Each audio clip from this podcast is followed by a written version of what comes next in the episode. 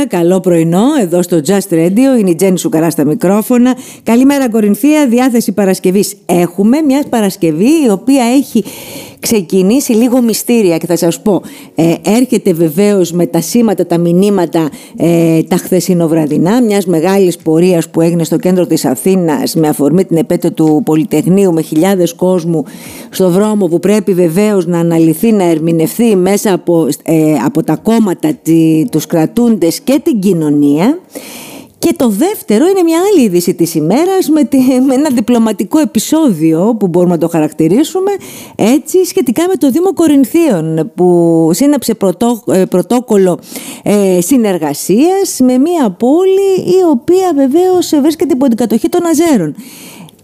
Οι Αρμένοι διαμαρτυρήθηκαν, το θεώρησαν πολύ μεγάλη προσβολή, μεγάλη πρόκληση, μια προσβολή προς την ιστορία των Κορινθίων ε, και περιμένουμε να δούμε την θέση της Δημοτικής Αρχής ή αν έχει γίνει πράγματι αυτό που λένε, περιμένουμε να, εν πάση περιπτώσει, να διορθώσει αυτό το τραγικό λάθος.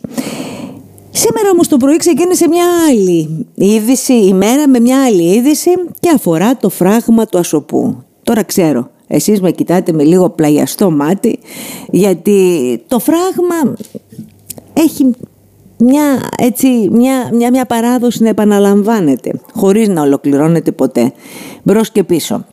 Είναι όμως μια πολύ σοβαρή είδηση και εγώ έχω χαρά γιατί χωρίς να το γνώριζα η τύχη η δική μου έφερε τον ε, Χαρά Λαμποκασίμη εδώ στο στούντιο του Just για να τα πούμε, να τα πούμε πολιτικά, να τα πούμε τοπικά και φυσικά είναι ο πλέον αρμόδιος να μου μιλήσει για αυτό που σας είπα. Αφού βεβαίως τον καλωσορίσω, καλώς ήρθατε κύριε Κασίμη. Καλημέρα κυρία Σουκαρά, ευχαριστώ πάρα πολύ για την πρόσκληση. Εμένα χαρά μου Πάντα κάνουμε ωραίες συζητήσεις.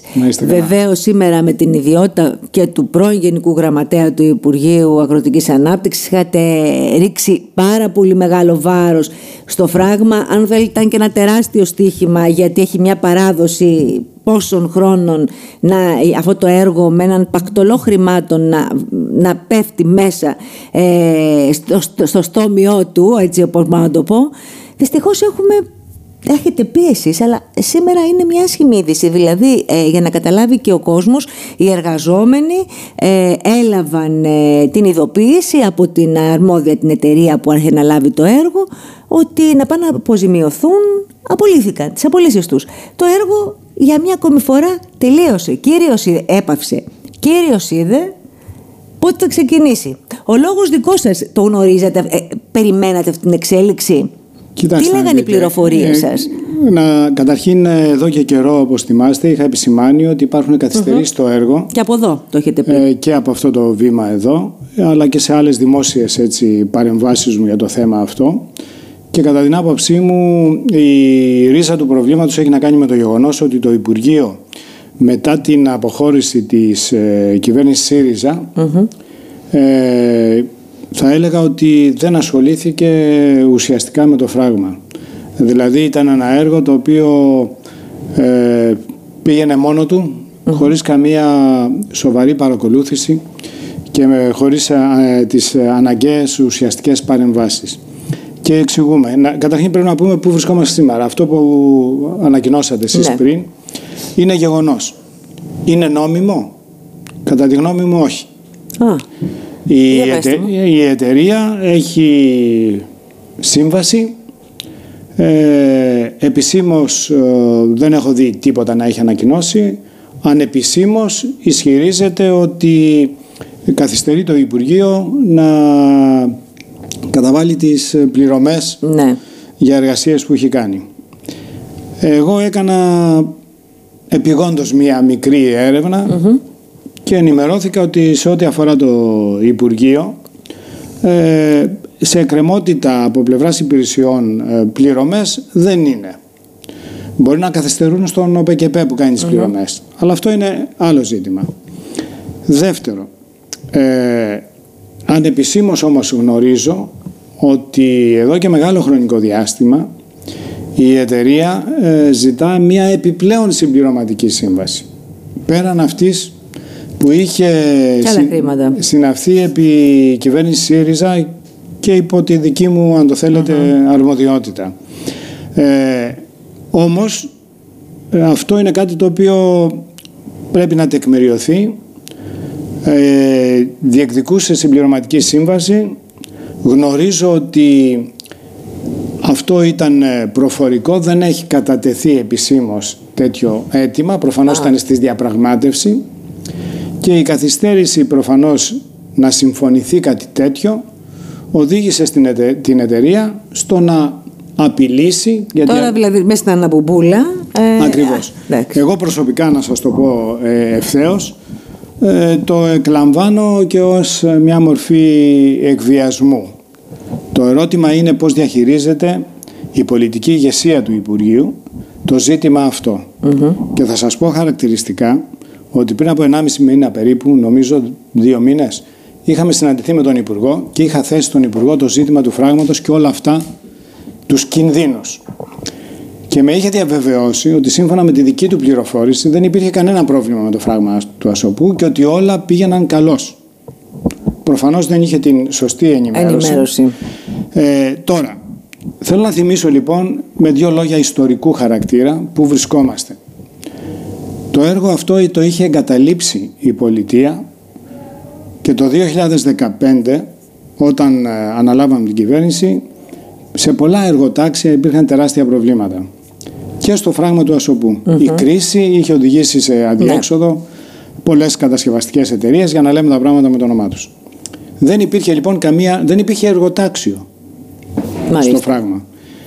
Καταφέραμε λοιπόν και μέσα στο 16 ε, εντάξαμε το έργο παρά το γεγονός ήταν ανενεργό και υπήρχε ο κίνδυνος απένταξης στη νέα προγραμματική περίοδο και εξασφαλίσαμε τη συνέχιση της ευρωπαϊκής χρηματοδότησης το 16. Ναι. Στη συνέχεια καταφέραμε και εγκαταστήσαμε το εργοτάξιο με τον άκτορα μετά την πτώχευση της άλλης εταιρείας. Πολύ υπήρχε... δύσκολη διαδικασία αυτή που Σας λέω ότι αυτό, ακριβώς αυτό το ξέρω καλά. Απαιτούσε νομικές ε, συμβουλές που και Που ήθελε να αγγίξει αυτή την κατάσταση. Ακριβώς. Εντάξει. Λοιπόν, καταφέραμε λοιπόν, λύσαμε το πρόβλημα αυτό και εγκαταστάθηκε εργοτάξιο με πάνω από 60 εργαζόμενους του άκτορα στο φραγμα και άρχισαν οι εργασίες να προχωράνε ικανοποιητικά. Λύσαμε λοιπόν τα προβλήματα αυτά και είχαμε με την τελευταία επίσκεψη στο φράγμα διαπιστώσει ότι η πρόοδος ήταν σημαντική. Μετά την αποχώρηση της κυβέρνησης ΣΥΡΙΖΑ, επαναλαμβάνω, έχουμε δύο σοβαρές εκκρεμότητες. Πρώτον. Παρένθεση. Τότε, τότε που το αφήσατε. Ναι. Εσείς που γνωρίζετε τα πράγματα από μέσα, είχατε δώσει ε, ποια τελική ημερομηνία, ας πούμε, αν όλα πήγαιναν Ή, καλά; Ήταν ο Δεκέμβριος του 2021. Μάλιστα.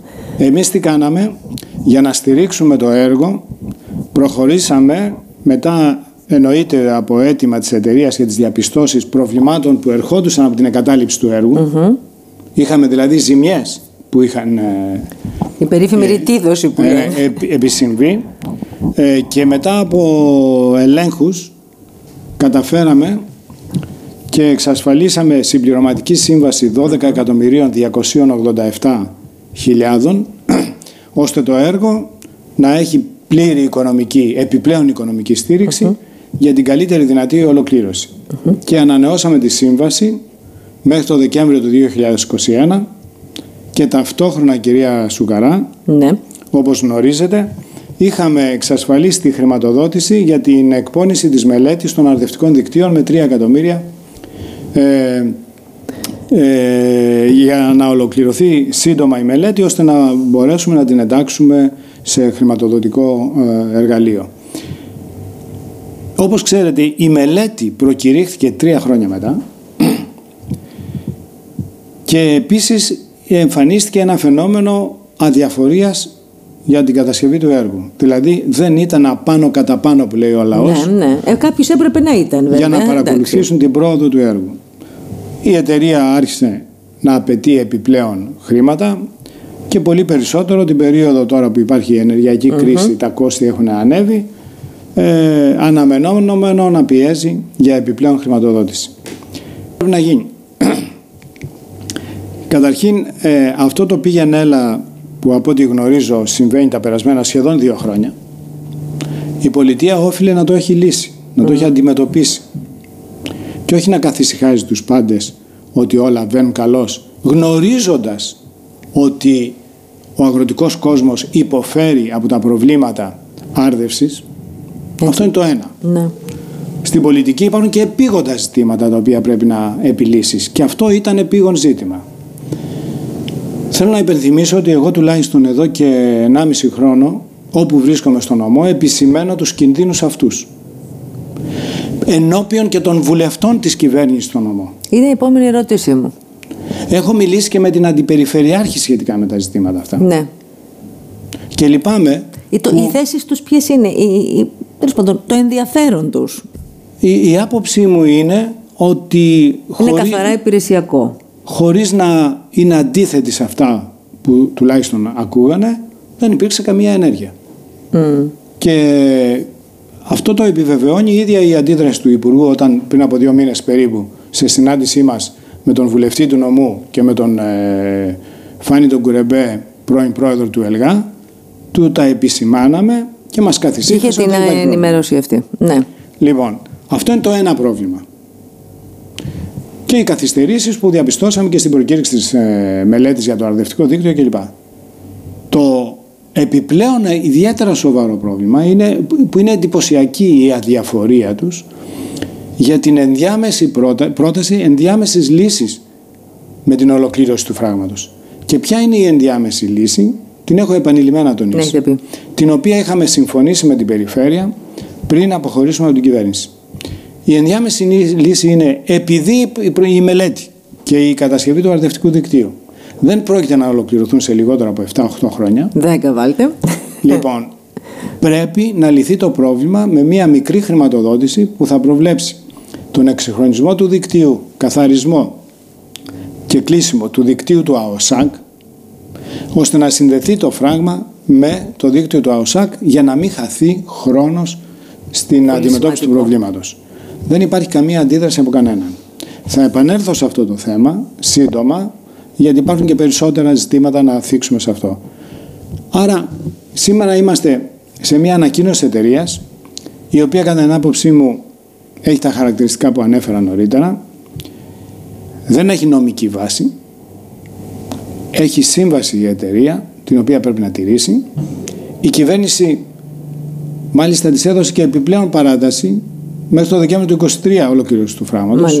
Ενώ η δικιά μας σύμβαση όταν κάναμε τη συμπληρωματική ήταν όρος να τελειώσει το φράγμα το Δεκέμβριο του 2021. Είχαμε μιλήσει, το έχω και στο αρχείο λοιπόν, αυτό. Άρα παρακολουθούμε μία αδιαφορία της ε, κυβέρνησης και του Υπουργείου Αγροτικής Ανάπτυξης. Που έφεραν την εξέλιξη αυτή. Που έφεραν την εξέλιξη αυτή και ταυτόχρονα την αδυναμία με σοβαρότητα εκπόνησης ενός εναλλακτικού σενάριου το οποίο το είχαμε συζητήσει με την περιφέρεια, τους έχει γνωστοποιηθεί σε όλα τα επίπεδα και στον Υπουργό τονίστηκε αυτό και δεν υπάρχει καμία παρέμβαση. Δυσάρεστα. Τη στιγμή, δυσάρεστα πράγματα, έρχεται αυτή η είδηση τη στιγμή που ε, ο εφιάλτης της ε, ανομβρίας, της λειψιβρίας και η οικονομική κρίση, ε, ο τομέας ο αγροτικός ε, περνούν τη χειρότερη ίσως ε, εποχή τους. Να, την Κυριακή θα τα πούμε για μια ακόμη φορά και με τους αγρότες της Κορινθίας, της παραλιακής Κορινθίας. Είναι ένα αλληλένδετο ζήτημα τώρα αυτό κυρία Κασίμη. Εκεί λοιπόν παίζονται πάρα πολλά πράγματα. Δηλαδή είναι το νερό, είναι αυτό που είπατε για τον ΑΟΣΑΚ, τα συμφέροντα, ε, η διαχείριση, ε, οι υπηρεσίες, ε, οι αγρότες, η αυτοδιοίκηση. Όλοι αυτοί έχουν τις ευθύνες τους. Ωραία. Καταρχήν η άποψή μου είναι ότι σε ό,τι αφορά την αγροτική πολιτική και ανάπτυξη η χώρα μας έχει πρόβλημα όπως το λέμε διακυβέρνησης mm-hmm. της αγροτικής πολιτικής. Δηλαδή δεν υπάρχει ένας ε, συντονισμός και μία ε, ενιαία πολιτική, δηλαδή η οποία δεν θα είναι κατακαιρματισμένη και δεν θα κάνει ο καθένας ό,τι θέλει. Ναι. Στο συγκεκριμένο τώρα. Στο συγκεκριμένο έχουμε δύο ζητήματα κατά την άποψή μου για την άρτευση στο νομό. Να πω τρία. Το ένα είναι η ολοκλήρωση του φράγματος για το οποίο μιλήσαμε. Εγώ σας είπα τι θα έκανα αν ήμουν σήμερα στη θέση που ήμουν. Ως άμεση... Σας είπα λοιπόν ότι επιγόντως θα έπρεπε με την ε, κατασκευάστρια εταιρεία να παρέμβουμε και να λύσουμε τα προβλήματα επισημένοντας ε, τις νομικές της υποχρεώσεις και θέλω να το πω δημόσια αυτό και στην αρχική μου συζήτηση με την εταιρεία πριν να σας πω κυρία Σουκαρά ξεκίνησα με τις νομικές ευθύνες που θα έχει η εταιρεία αν δεν μπει στο έργο. Μάλιστα.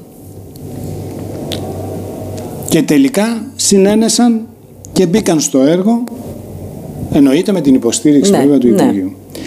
Σήμερα λοιπόν η πολιτεία δεν μπορεί να σφυρίζει αδιάφορα διότι εδώ καταστρέφονται σε ό,τι αφορά το φράγμα. Λοιπόν, θα καλούσα λοιπόν την εταιρεία, θα της επεσήμανα τι σημαίνει όλο αυτό και στη συνέχεια θα πίεζα ώστε το έργο να ολοκληρωθεί το ε, συντομότερο δυνατόν. Εξάλλου, η συγκεκριμένη εταιρεία έχει και άλλα ανοιχτά μέτωπα σε ό,τι αφορά την κατασκευή ε, τέτοιου τύπου εγκαιοβελτιωτικών έργων στα πλαίσια του προγράμματος αγροτικής ανάπτυξης με ναι. ευρωπαϊκή χρηματοδότηση. Το δεύτερο ζήτημα είναι ο ΑΟΣΑΚ, το δίκτυο του ΑΟΣΑΚ και η λειτουργία του ΑΟΣΑΚ. Μου είναι αδιανόητο. Οι θεσμοί της πολιτείας να έχουν έναν οργανισμό ο οποίος έχει την ευθύνη διαχείρισης του δικτύου του ΑΟΣΑΚ να μην τον στηρίζουν χωρίς ούτε καν ένα ευρώ άμεση και ταυτόχρονα να διαπιστώνουν λειτουργικά προβλήματα και να μην παρεμβαίνουν, να μην συγκαλούν σύσκεψη για να αντιμετωπίσουν αυτά τα προβλήματα και να μην δαπανούν, επαναλαμβάνω, ούτε ένα ευρώ για ένα στοιχειώδη εξυγχρονισμό του δικτύου του ΑΟΣΑΚ. Τρίτο ζήτημα. Πρέπει να ξεκαθαρίσουμε ορισμένα πράγματα και για το ζήτημα της ίδρευσης. Εδώ αυτό που συμβαίνει είναι το εξής. Έχουμε το νερό του Ασοπού και των πηγών της Τυμφαλίας χωρίς να υπάρχει ένας κεντρικός συντονισμός διαχείρισης των υδάτικων, υδατικών πόρων. Αυτό είναι αδιανόητο. Σε αυτό το πλαίσιο προφανώς πρέπει να αξιοποιήσουμε το νερό για ίδρυυση αλλά όχι αλόγιστα και με βάση ένα σχέδιο. Ένα θέμα αυτό. Δεύτερο, το νερό που πηγαίνει στο δίκτυο του ΑΟΣΑΚ γνωρίζουμε και το γνωρίζουν οι πάντες ότι και έχουμε παράνομες ε, αρδεύσεις. Ακριβώς, βέβαια, βέβαια. Και παράνομες, ε, αν το θέλετε, για εκμετάλλευση. Ναι. Και δεν γίνεται τίποτα. Και το τρίτο, σε ό,τι αφορά όλο αυτό, όλο αυτό δημιουργεί επιπλέον προβλήματα, διότι χάνονται οι υδατικοί πόροι, δεν υπάρχει εμπλουτισμός των εδαφών και καταστρέφεται η αγροτική παραγωγή. Η συνέπεια είναι σαφέστατα ότι καταστρέφεται η αγροτική παραγωγή, αλλά είναι και αυτό το απαρχιωμένο καθεστώς που διωγγώνει ουσιαστικά τα προβλήματα και ξέρετε, εμένα μου δημιουργείται και μια κατάσταση σαν κοτσαμπασισμού εκεί μέσα. Δηλαδή και είμαστε σε δεκαετίες πριν, χρόνια πριν, στο πώς μοιράζεται το, Μα, κερδεύεται το νερό. Ακριβώς αυτό εννοούσα ναι, νωρίτερα ναι. όταν είπα ότι πρέπει να ξεκαθαρίσει θεσμικά. Γιατί κανείς δεν σπάει τα αυγά, έτσι. έτσι ακριβώς. Και εδώ προφανώς η ευθύνη είναι στους εκάστοτε κυβερνώντες. Ναι. Η πολιτική καλείται να δώσει λύσεις στα προβλήματα που βιώνουν οι πολίτες. Γι' αυτό εκλέγονται οι πολιτικές ηγεσίες. Δεν εκλέγονται για να είναι διακοσμητικά στοιχεία. Και διακρίνουμε μια σειρά από καραμπούλες δηλαδή σε αυτή την υπόθεση. Οι αγρότες να μαλώνουν μεταξύ τους. Ακριβώς. Έτσι, αυτό είναι κατάντια. Ακριβώς. Επομένως, νομίζω ότι είμαστε σε μια κρίσιμη καμπή που πρέπει οι θεσμοί της πολιτείας και αν το θέλετε και τα συλλογικά των αγροτών και ο αγροτικός κόσμος να παρεύουν. Τα έχουμε πει. Αυτά τα έχουμε πει επανειλημμένα και χρόνια πριν. Εγώ θυμάμαι ε, χρόνια πριν να είμαι στη Στιμάγκα και να συζητάμε τα ίδια θέματα και για την ανάγκη να ληφθούν μέτρα αυτού του τύπου που συζητάμε. Ναι, κύριε καθηγητά, να σας ρωτήσω όμως τώρα. Κύριε καθηγητά, το λέω έτσι, γιατί Το λέω και αυθόρμητα και το ξέρουν και οι ακροατές. Ο Χαράλαμπος Κασίμης είναι εντάξει. Ο λόγος του είναι εκείνα αποδεκτός ότι γνωρίζετε πάρα πολύ τα θέματα, γι' αυτό σας άφησα και πολύ να τα πείτε, τα ξέρετε. Γι' αυτό είσαστε και ο καθηγητής μας που τον ακούμε με σεβασμό και δεν αμφιβάλλουμε ποτέ για ό,τι λέει, για να είμαστε ειλικρινείς. Είπατε κάτι πολύ σωστό, ότι το έχουμε πει χρόνια, το λέμε χρόνια στους αγρότες. Το ερώτημα λοιπόν το πολιτικό πλέον είναι έχει έρθει η στιγμή που είναι ανοιγμένα τα αυτιά, να το πω εγώ λαϊκά. Ε, τώρα βρίσκεται βικοαότα, η ανάγκη το κάνει, ο θυμός, η αγανάκτηση, η απελπισία, γιατί και τότε που τα λέγαμε μπορεί να ήταν τα προβλήματα ίδια, αλλά υπήρχε μια άλλη κουλτούρα στον Έλληνα. Έχετε δίκιο και είναι πολύ κέριο το ερώτημά σας. Ε, και θα κάνω μια μικρή παρένθεση. Ε, νομίζω το έχουμε ξανασυζητήσει. Ναι. Ε, έχω μια, αναπτύξει μια δραστηριότητα συμβουλευτική στα Βαλκάνια. Ναι. Και ήμουν και αυτή τη βδομάδα σε μια χώρα των Βαλκανίων όπου γινόταν μια μεγάλη διυπουργική διάσκεψη για τα θέματα της γεωργίας. Ε, το ζήτημα σε ορισμένες χώρες, όχι σε όλες, ε, της λειψιδρίας, των περιβαλλοντικών προβλημάτων ε, είναι υψηλά στην ατζέντα πολλών ε, και το λέω αυτό για να καταλήξω στο εξής. Εγώ παρατηρώ δύο πράγματα. Το ένα είναι πολιτικό και το άλλο είναι ζήτημα ε, αναπτυξιακό της γεωργίας. Σε ό,τι αφορά το αναπτυξιακό, ε, είναι σημαντικό ότι όλο και περισσότερο οι αγρότες αντιλαμβάνονται ε, τα κλιματικά φαινόμενα και τις επιπτώσεις κλιματικής κρίσης. Ναι. Άρα αυτό από μόνο του διαμορφώνει νέες συνθήκες συνειδητοποίησης προβλημάτων Ακριβώς. Ε, για τα οποία πρέπει οι αγρότες να κάνουν κάτι και αυτοί. ναι. Δηλαδή πιστεύω ότι για πρώτη φορά αντιλαμβάνονται ότι η ορθολογική διαχείριση των ε, φυσικών πόρων του νερου είναι επίγουσα και προς αυτή την κατεύθυνση κάτι πρέπει να κάνουν. Το συνάντησα και πρόσφατα μιλώντας ε, σε μια εκδήλωση στο Ρέθι της Κορινθίας όπου για πρώτη φορά άκουσα αγρότες να ρωτάνε τι πρέπει να κάνουμε για την κλιματική κρίση και τι μέτρα πρέπει να λάβουμε. Αυτό είναι το ένα. Ναι. Σε ό,τι αφορά το άλλο ζήτημα της πολιτικής συνειδητοποίησης που φαντάζομαι ότι το συνδέεται και με τις πολιτικές βέβαια, εξελίξεις βέβαια. η δικιά μου παρατήρηση είναι η εξής. Πρώτον, η εικόνα της κυβέρνησης προφανώς έχει τραυματιστεί πάρα πολύ σοβαρά. Ο πολίτης αρχίζει να αντιλαμβάνεται ότι τα πράγματα δεν είναι ρόδινα και δεν εκπληρώνονται οι υποσχέσεις mm-hmm. εν της πράγμασης.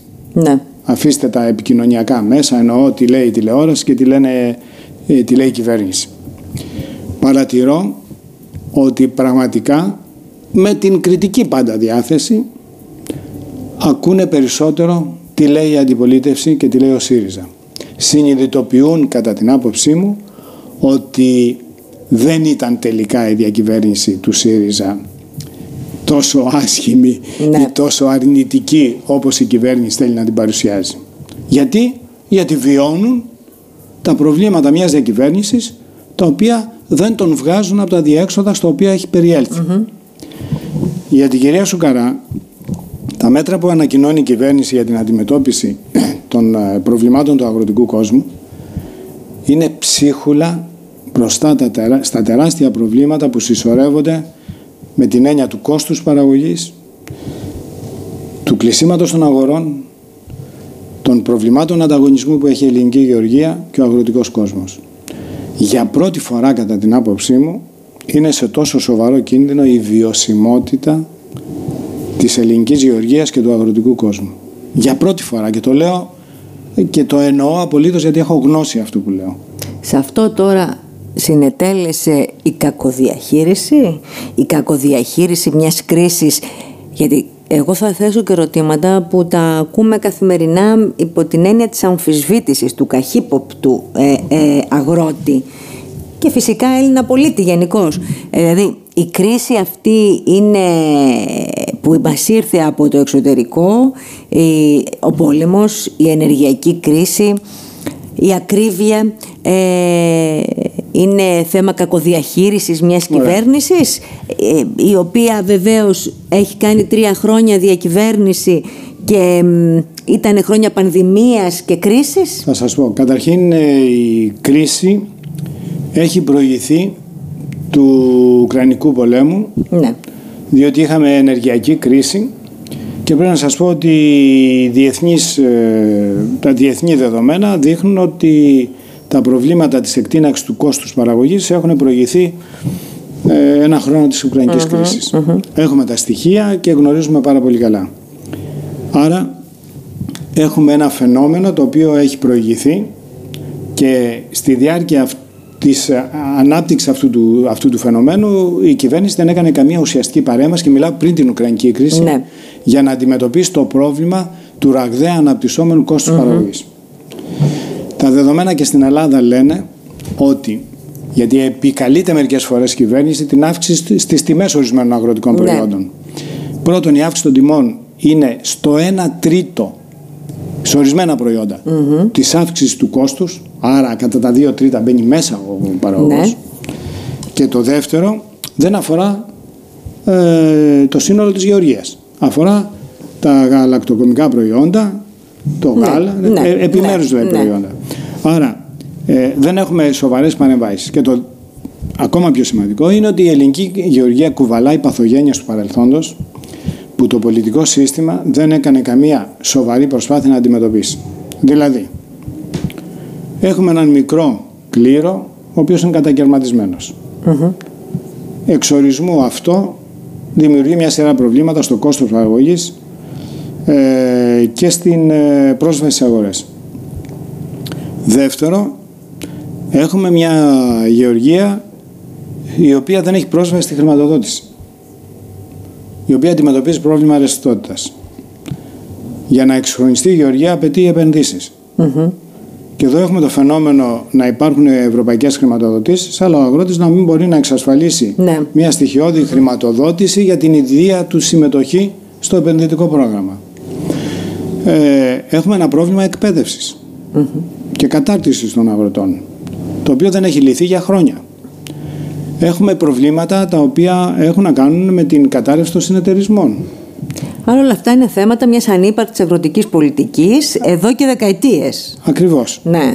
Ε, τώρα, αν με ρωτήσετε τι κάναμε εμείς, Εντάξει, μπορώ δεν- να σας πω τι κάναμε εμείς, αλλά... ε, από μέσα την στα άλλη- μνημονιακά χρόνια. Εντάξει. Όχι, έγιναν και πολύ σοβαρά πράγματα, τα οποία κατά την άποψή μου οι γνωρίζοντες σήμερα αρχίζουν και εκτιμούν όλο και περισσότερο. Αυτό πήγα να πω ότι κάνετε και δύο-τρεις κινήσεις τις οποίες λίγο τους ε, κατά κάποιον τρόπο ε, ευνηδιάσατε τα, τα κεκτημένα των, των λίγων τα οποία διαιωνίζονταν για πολλά χρόνια. Νομίζω όμως ότι τώρα είναι αυτό που λέμε, καλλιεργήθηκε μια άλλη συνείδηση που βλέπουμε τώρα την απόρρια της Ε, πολιτικής τώρα σας, λοιπόν, έτσι. να σας πω γιατί έχει ενδιαφέρον αυτό, είναι πρόσφατα μια έρευνα στην οποία οι ίδιοι οι αγρότες αναγνωρίζουν τη σημασία, λέει, περιγράφουν δηλαδή, πώς θα έβλεπαν τον νέο τύπο αγρότη. Περιγράφουν λοιπόν ένα νέο τύπο αγρότη που θα είναι νέος ηλικιακά, Ναι. θα είναι κατακτισμένος, θα είναι καινοτόμος και θα είναι ενταγμένος σε συλλογικά σχήματα. Νομίζω μπίνγκο. Ναι, ακριβώς. Αρκεί αυτό λοιπόν να το μετατρέψουμε σε μια συγκροτημένη πολιτική, να οικοδομήσουμε ένα νέο τύπο αγρότη, ο οποίος, επαναλαμβάνω, θα είναι δυναμικός, νέος, εξωστρεφής, καινοτόμος, αλλά για να τα κάνουμε αυτά πρέπει να του δώσουμε τα εργαλεία με την Σωστό. πολιτική μας. Να φέρω ένα παράδειγμα. Με δική μου πρωτοβουλία. Συγκροτήσαμε με τη συνεργασία της Ευρωπαϊκής Τράπεζας Επενδύσεων ένα ταμείο εγγυήσεων για τη χρηματοδότηση του αγροτικού τομέα. Πήραμε πόρους από το, ταμείο, από το πρόγραμμα αγροτικής ανάπτυξης 80 εκατομμύρια τα οποία τα βάλαμε για να ελαχιστοποιήσουμε το ρίσκο που οι τράπεζες θα παίρνανε χρηματοδοτώντας τον αγρότη και δημιουργήσαμε ένα κεφάλαιο περίπου 450 εκατομμυρίων για την χρηματοδότηση των αγροτών για τα επενδυτικά τους προγράμματα. Ναι. Σας πληροφορώ ότι η κυβέρνηση το έχει εγκαταλείψει. Δηλαδή ουσιαστικά δεν υπάρχει χρηματοδότηση. Άμα δείτε δηλαδή τι έχει εγκριθεί, είναι αστείο. Έχει εγκριθεί το 15% των ετοιμάτων που υποβάλλουν οι αγρότες και τα λεφτά είναι εκεί. Αυτά όμως πρέπει να μαθευτούν. Λοιπόν, και πρέπει να τα μάθουν οι αγρότες αυτά. Λοιπόν, έχουμε λοιπόν, αυτό είναι ένα παράδειγμα. Δεύτερο, ξεκινήσαμε επιθυτείας μας να συγκροτήσουμε το σύστημα παροχής γεωργικών συμβουλών στους αγρότες. Το οποίο είναι ιδιαίτερα σημαντικό ως μέτρο πολιτικής. Θέλω να πω δηλαδή ότι υπάρχουν πράγματα τα οποία προφανώς θέλουν τον χρόνο τους αλλά είχαν δρομολογηθεί. Απλώς ε, εκεί, ε, κύριε Κασίμη, γιατί ε, εγώ θεωρώ ότι όλα αυτά θα τα ξαναβρούμε μπροστά, ε, πρέπει να επικοινωνηθεί ανάλογα. Εντάξει, έχουμε ένα πρόβλημα επικοινώνησης μιας σειράς πραγμάτων, αλλά ε, επαναλαμβάνω ότι η... Όχι με την έννοια να το καταλάβουν και να το μάθουν και ήδη, να φτάσει μέχρι τον τελευταίο αγρότη. Ωραία. Πάντως, ε, εν κατακλείδη, νομίζω ότι έχουμε μια κυβέρνηση που επί της ουσίας, επί της ουσίας δεν έχει αγροτική πολιτική για να βγάλει τον αγροτικό κόσμο από τα συσσωρευόμενα αδιέξοδα. Γιατί τώρα συσσωρεύονται σοβαρά αδιέξοδα για τον αγροτικό κόσμο. Εγώ έχω σοβαρές αμφιβολίες. Πιστεύω ότι και στον αγροτικό ότι θα υπάρξει δηλαδή επίλυση στα προβλήματα αυτά. Ε, είναι αποσπασματικές οι παρεμβάσεις και φοβάμαι ότι αν δεν κάτσουμε ως κοινωνία και ως πολιτικό σύστημα να δούμε το παρόν και το μέλλον του αγροδιατροφικού συστήματος και δεν ναι, περιορίζουμε μόνο στην πρωτογενή παραγωγή. Πολύ σωστό. Ε, η χώρα θα χάσει μια τελευταία μεγάλη ευκαιρία να μετατρέψει το αγροδιατροφικό σύστημα σε ένα σοβαρό μοχλό ανάπτυξης. Μιλήσαμε και εγώ το χάρηκα πολύ για αρκετή ώρα για το θέμα το αγροτικό και τα προβλήματα των αγροτών. Ε, βεβαίως είναι ε, το παρακλάδι μιας ε, γενικευμένης οικονομικής πολιτικής η οποία αυτή τη στιγμή ε, κλονίζεται.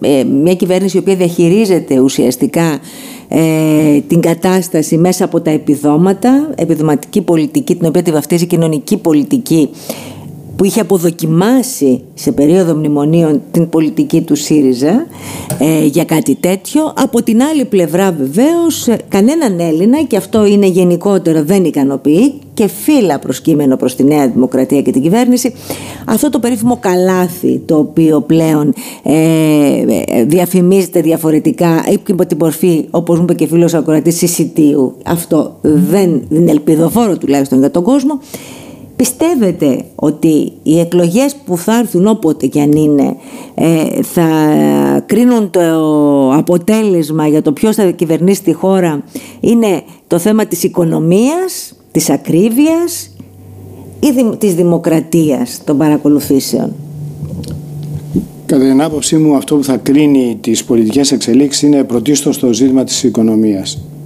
Ε, η κυβέρνηση σε αυτό το τομέα κατά την άποψή μου τα έχει πάει ιδιαίτερα άσχημα ε, και απαντώντας και στο περίφημο καλάθι της νοικοκυράς ή του νοικοκυριού για να μην ε, ναι, ναι. Ε, άσχημα αυτό ε, η απάντηση στο πρόβλημα αυτό είναι απλή κατά την άποψή μου και η κυβέρνηση δεν το εφαρμόζει. Η μείωση του ΦΠΑ στα τροφιμα Αυτό προκύπτει ε, μέχρι και από τις κατευθύνσεις της ευρωπαϊκής πολιτικής. Η ευρωπαϊκή πολιτική επέτρεψε στα κράτη-μέλη να μηδενίσουν το ΦΠΑ στα τρόφιμα, αν θέλουν. Ναι. Η ελληνική κυβέρνηση δεν θέλει να κατεβάσει το ΦΠΑ στα τρόφιμα, γνωρίζοντας ταυτόχρονα ότι η Ελλάδα είναι μία από τις ευρωπαϊκές χώρες με... είναι η δεύτερη αν δεν κάνω λάθος ε, με το υψηλότερο ποσοστό δαπανών στις δαπάνες του νοικοκυριού στα ναι. τρόφιμα. Άρα, ο πληθωρισμός στα τρόφιμα, οι τιμές των τροφίμων που είναι πάνω από τον πληθωρισμό, ο πληθωρισμός των τροφίμων είναι πάνω από τον εθνικό πληθωρισμό. Δηλαδή όταν, είναι, ε, όταν ήταν στο 12 ήταν στο 14 τα τρόφιμα. Τώρα που είναι στο 9, κάτι είναι πάνω από 11. Ε, αυτό είναι το αχαλήνοτο δηλαδή της λοιπόν, κατάστασης. Και μάλιστα, κυρία Σουκαρά, να σας πω, είναι δηλαδή στο 23% είναι διπλάσιο από τον μέσο όρο, ε, όχι ο πληθωρισμός, ενώ οι δαπάνες, δαπάνες οι ναι, μέσες δαπάνες, από το ευρωπαϊκό μέσο όρο.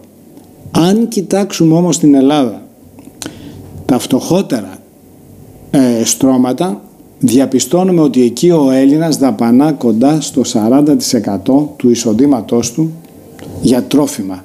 Αντιλαμβάνεται κανείς πώς οι τιμές των τροφίμων επηρεάζουν την ποιότητα ζωής των πολιτών. Και κάτι άλλο σε σχέση με αυτό. Αυτό πολύ συχνά οδηγεί και σε κάτι άλλο το οποίο ε, πρόσφατη έρευνα η οποία δημοσιοποιήθηκε σε ευρωπαϊκό επίπεδο οδηγεί στην αντικατάσταση των διατροφικών προτύπων με διατροφικά πρότυπα χειρότερης, ε, χειρότερης ποιότητας για την υγεία του ανθρώπου. Έχουμε λοιπόν σε ευρωπαϊκό επίπεδο μείωση της κατανάλωσης φρέσκων προϊόντων υπέρ μεταποιημένων προϊόντων junk ναι. food που λέμε φτηνής διατροφής. Γιατί, γιατί ο κόσμος δεν μπορεί να επιβιώσει και για να τα φέρει βόλτα με το ηλεκτρικό, με τις, τις δαπάνες της στέγασης, διότι τρόφιμα και στέγαση, κυρία Σουκαρά, παίρνουν το 80% των δαπανών ενός νοικοκυριού σήμερα. Επομένως, η κυβέρνηση δεν παρεμβαίνει εκεί. Αυτό είναι το ένα. Και είναι και το πιο βασικό βέβαια. Το ζήτημα της δημοκρατίας που λέτε και φαντάζομαι το συνδέεται με τις υποκλοπές. Ναι, βέβαια. Προφανώς είναι ιδιαίτερα σημαντικό.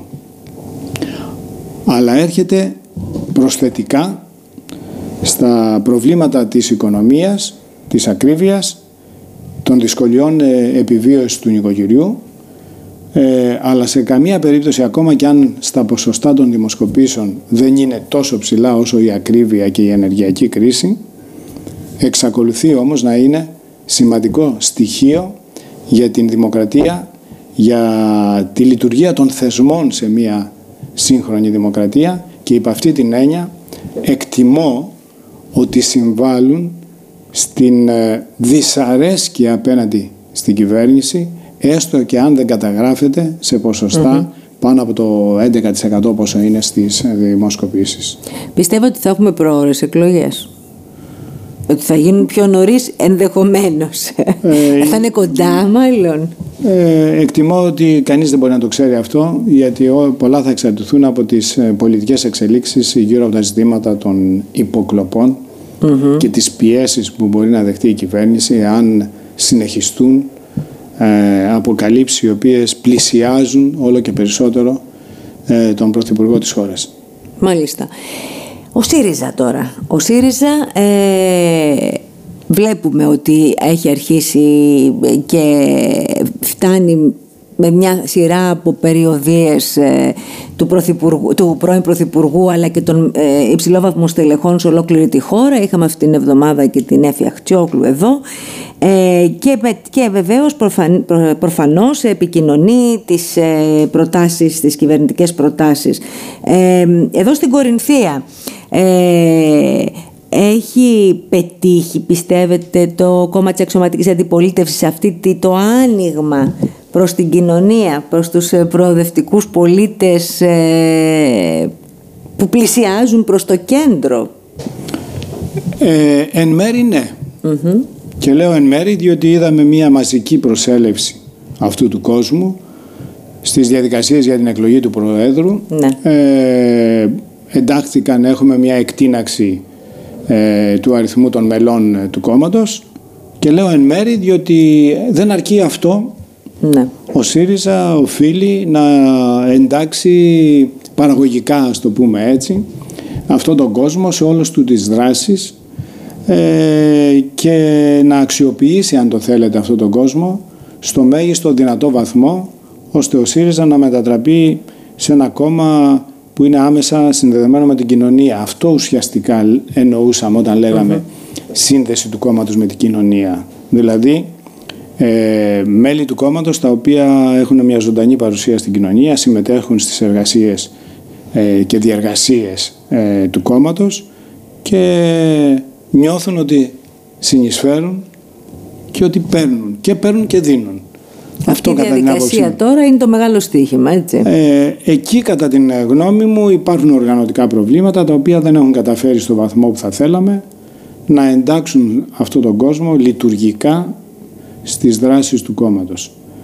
Αυτό είναι αναγκαίο, είναι απαραίτητο. Πιστεύω όμως ότι όταν πυκνώνει ο χρόνος των εκλογών ε, αυτό θα γίνει στον ένα στον άλλο βαθμό. Θα υπάρξει μια κινητοποίηση προς αυτή την κατεύθυνση γιατί ο κόσμος νομίζω θα αρχίσει να συνειδητοποιεί ότι είναι αναγκαία μια αλλαγή, πολιτική αλλαγή. Το επόμενο ζήτημα σε σχέση με αυτό κατά τη γνώμη μου είναι ο ΣΥΡΙΖΑ να επεξεργαστεί με τον καλύτερο δυνατό τρόπο τις προτάσεις του, αυτές που έχει ανακοινώσει, ναι. οι οποίες πρέπει να μετατραπούν σε ένα κυβερνητικό πρόγραμμα. Ε, και σε αυτή την κατεύθυνση νομίζω ο χρόνος μας πιέζει και θα πρέπει να τρέξουμε Ε, άρα υπάρχει δουλειά που πρέπει να γίνει, πρέπει να πυκνώσουμε αυτές τις παρεμβάσεις και τη σύνδεση με την κοινωνία. Εγώ θα σας πω από την επαφή μου με τον αγροτικό κόσμο ότι έχουμε περάσει ε, τη φάση στην οποία βγαίναμε στα χωριά και μας ασκούσαν κριτική. Είμαστε σε μια φάση στην οποία ο αγροτικός κόσμος, παραδείγματος χάρη, και ο κόσμος και περπατώντας μέσα στην πόλη, γιατί εγώ κινούμαι καθημερινά μέσα στην ναι. πόλη, ε, αυτό που εισπράττει είναι ναι, αλλά αυτή τη φορά να προσέξετε αυτό και αυτό και αυτό. Δηλαδή, αυτό νομίζω ότι είναι μια σημαντική αλλαγή στάσης. Ναι. Ε, αυτό είναι πολύ σημαντικό που λέτε. Ναι, νομίζω ότι εγώ νιώθω ασφαλής με αυτή τη διαπίστωση, να σας πω την αλήθεια. Ε, όμως, ταυτόχρονα νιώθω και το βάρος γιατί αυτό απαιτεί επεξεργασία των πολιτικών, γιατί όταν ο ΣΥΡΙΖΑ με το καλό γίνει ξανά κυβέρνηση, θα έχει ξανά να διαχειριστεί ιδιαίτερα δύσκολες οι οποίες ε, δεν θα είναι μόνο εθνικά δύσκολες συνθήκες, εννοώ της χώρας μας. Φαίνεται το τοπίο ούτως ή άλλως. Νομίζω ότι θα είμαστε σε εξαιρετικά μεγάλη δυσκολία σε ένα πολύ ρευστό διεθνές και με όρους οικονομίας και με όρους γεωστρατηγικής, γεωπολιτικής ε, και με όρους ε, εθνικών θεμάτων τα οποία θα αντιμετωπίσουμε. Άρα χρειαζόμαστε μια πολιτική δύναμη η οποία με συνέστηση ευθύνης θα έχει επεξεργαστεί ε, να αντιμετωπίσει θέσεις και προτάσεις για να αντιμετωπίσει αυτές τις πολλαπλές αν το θέλετε προκλήσεις που θα έχει να αντιμετωπίσει. Μάλιστα. Μέσα, περιμένουμε μέσα στο Δεκέμβρη, έτσι λένε οι πληροφορίες, τέλος του χρόνου, τέλος πάντων και το ψηφοβέλτιο του ΣΥΡΙΖΑ. Ε, έχετε δηλώσει την επιθυμία σας να είστε μέσα στο ψηφοβέλτιο; Δεν έχω δηλώσει την επιθυμία όπως, όπως, όχι, Πώς το λέτε; Όχι, όχι όπως το εννοείτε υποθέτω. Αυτό που έχω πει είναι ότι είμαι πολιτικά ενεργός. Α. ναι, ναι, λέω και εγώ. Ε, και ότι αν κληθώ να συμμετάσχω στο ψηφοδέλτιο θα το κάνω και θα διεκδικήσω προφανώς το καλύτερο δυνατό αποτέλεσμα. Άρα είσαστε στη διάθεση. Να το πάρω καλύτερα. Ναι, το λέω αυτό να σας πω κυρία Σουκαρά γιατί θέλω να είμαι σαφής. Αυτό που εννοώ είναι ότι εγώ δεν θα πω ότι είμαι υποψήφιος πριν την ώρα μου. Αυτό που εννοώ. Α, πολύ σωστά, γιατί νόμιζα ότι με μαλώνατε. Όχι, όχι, όχι, το λέω. όχι, όχι, όχι. Ναι, ναι. ναι, αυτό που εννοώ είναι ότι ε, θέλω να είμαι ιδιαίτερα προσεκτικός στις διαδικασίες, στις θεσμικές διαδικασίες, χωρίς να αγνοώ το γεγονός ότι ο ΣΥΡΙΖΑ σχετικά σύντομα, διότι ο χρόνος πιέζει, θα πρέπει να ξεκαθαρίσει Ακριβώς. με ποια πρόσωπα θα διεκδικήσει την ε, στήριξή του στις εκλογές. Αυτό νομίζω ότι είναι σωστό και για τους υποψήφιους και για το κόμμα αλλά και για την κοινωνία την ίδια. Άρα ε, είμαι ενεργός, είμαι πολιτικά ενεργός, είμαι παρόν και όταν κληθώ από αυτό το μετερίζει να στηρίξω τον πολιτικό μου χώρο θα το κάνω όπως το έχω κάνει όποτε έχει ζητηθεί. Έχει ζητηθεί. Εγώ να σας ευχαριστώ πάρα πολύ για την κουβέντα μας. Οι φίλοι που ίσως πρόλαβαν την κουβέντα στη μέση να ξέρουν ότι θα ανέβει στο Genius World να ακούσετε τον κύριο Χαράλα Μπουκασίμη. Νομίζω ότι σήμερα ήταν πολύ σημαντικά τα όσα είπαμε ε, και ήταν μια καλή ευκαιρία και για τα αγροτικά μας πράγματα ε, να ακούσουν οι αγρότες μας γιατί πραγματικά ε, και εγώ τα μηνύματα που λαμβάνω μέσα από τη δουλειά μου είναι η Κορινθία είναι σε πολύ δύσκολη κατάσταση ο αγροτικός κόσμος με πάρα πολύ μεγάλα προβλήματα και καλό είναι να βρεθούν, να βρεθούν άνθρωποι πολιτικοί δίπλα στους αγρότες. Όχι με τη μορφή όμως, κύριε Κασίμη, αν μου επιτρέπετε, αφού έτσι ξεκινήσαμε, έτσι θα τελειώσουμε, όχι με τη μορφή που γνώριζαν παλιά Δηλαδή την, ε, την μορφή με, του, του φίλου, του ίσου, του, του χτυπήματος στην πλάτη, του εδώ είμαστε. Αυτό μπορεί να γίνει σε ένα καφενείο, σε μια, σε μια πολιτική συγκέντρωση, σε ένα πολιτικό διάλογο. Αυτό όμως δεν είναι πολιτική. Δεν μπορώ παρά να συμφωνήσω στο 100% με αυτό που λέτε. Νομίζω ότι η εποχή ε, ενός πελατειακού πολιτικού συστήματος ε, του, πώς το λέγαμε, καλοχαιρέτα. Ναι. Ε, πρέπει να περάσει. Δεν έχει περάσει. Από μινάρια τις οποίες υπάρχουν. Υπάρχουν και όπως ξέρετε... Και, και, και σε στιβαρά χέρια. Εγώ και πρόσφατα έκανα με ένα άρθρο μια παρέμβαση για το ναι. ζήτημα αυτό. Νομίζω πρέπει να περάσουμε σε μια εποχή όπου οι πολιτικοί καταθέτουν και προτάσεις. Mm-hmm. Διότι πολιτική χωρίς τεκμηρίωση και χωρίς πρόταση κατά την άποψή μου δεν είναι πολιτική. Ο πολίτης θέλει πολιτικούς να καταθέσουν προτάσεις, να λύσουν τα προβλήματα, όχι τα προσωπικά προβλήματα με αυτή την στενή έννοια, εννοώ και τα προσωπικά ενταγμένα σε μια πολιτική επίλυση των προβλημάτων της κοινωνίας. Για να προχωρήσει επιτέλους η χώρα, αλλιώς δεν γίνεται. Ευχαριστώ πολύ που ήσασταν εδώ. Εγώ ευχαριστώ για την τιμή να με καλέσετε. Φίλες και φίλοι, εδώ